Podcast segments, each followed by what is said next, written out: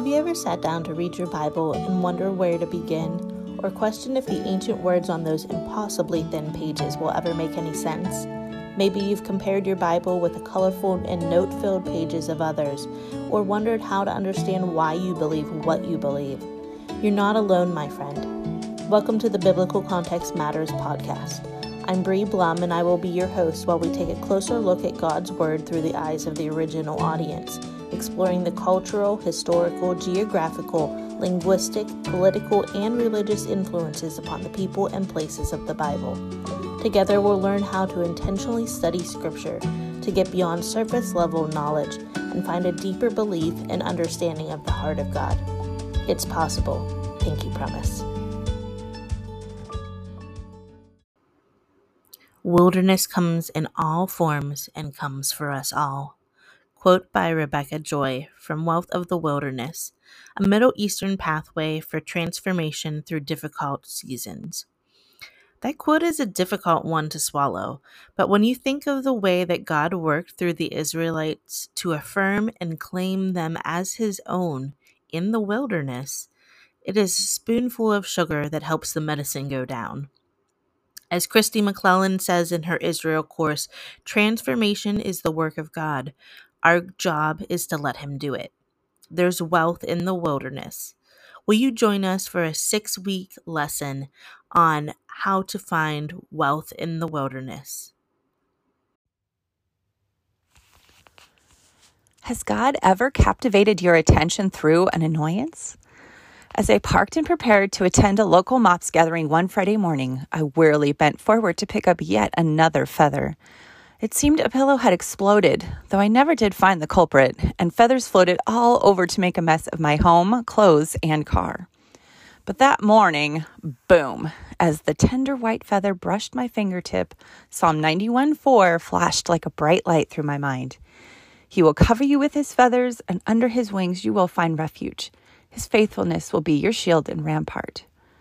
An encounter with the divine for reals. Little did I know that I had experienced what Rebekah Joy calls the fifth posture, receiving encounters with the divine. From that moment, the message of Psalm 91:4 established a tabernacle residence, Mishkan, in my soul. Before this occurred, I weathered many wilderness seasons, including years of worldly living, divorce, and infertility. As Rebekah Joy states so beautifully, in our wilderness seasons, God pursues us, inviting us to experience and encounter Him and encounter him, I did. God showed me how to take off a captivity mindset and embrace a mindset wrapped in freedom in Christ. My independent spirit needed to comprehend that dependence on Him was all that I needed. And do you know why? Because change was coming. 40 days after the encounter with the feather and the 40th year of my life, I stepped off a plane and inhaled the sweet floral fragrance waiting to meet me in Israel. Embrace the becoming. I love the sixth posture, embrace the becoming, that Rebekah shares in chapter 8 of Wealth of the Wilderness. Without the divine encounter of feathers, I may have given into the encroaching fear and ended up canceling my trip. Becoming perfectly describes my experience of tabernacling with Psalm 91:4 and saturating myself in what some call the fifth gospel, experiencing the sights, sounds, smells, tastes, geography, and culture of the Holy Land. With hindsight and help from Rebekah's words, I now perceive the gift of transformation that previous wilderness seasons prepared me for.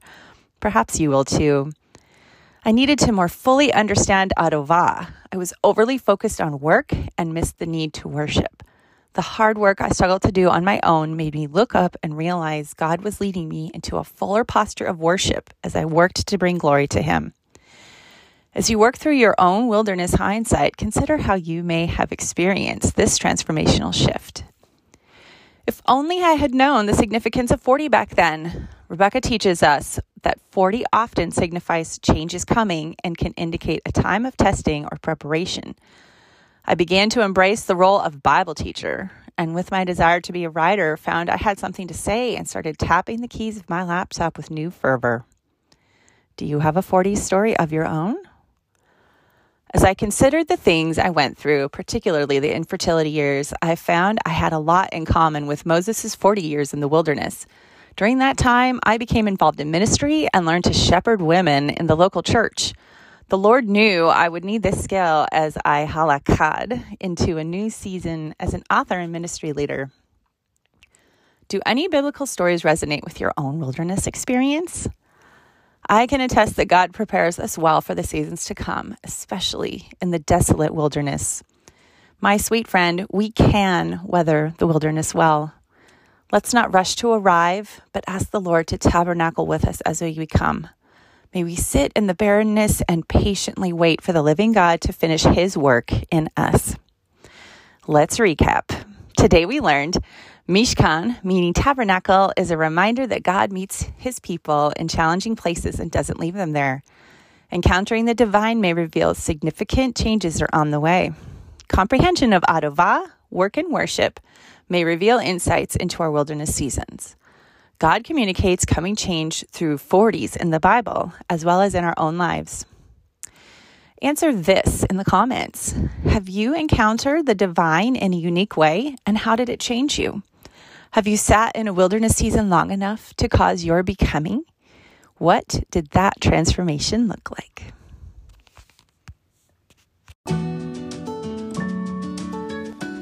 Do you enjoy learning about Scripture through its context? We invite you to visit our website, intentionalfilling.com, to check out the number of resources we have available in our shop, including worksheets, studies, and even our free online course, Rooted in the Word. Subscribe to the Biblical Context Matters podcast to be alerted of our new episode for more faith boosting content. Until next time, read your Bible and remember, biblical context matters.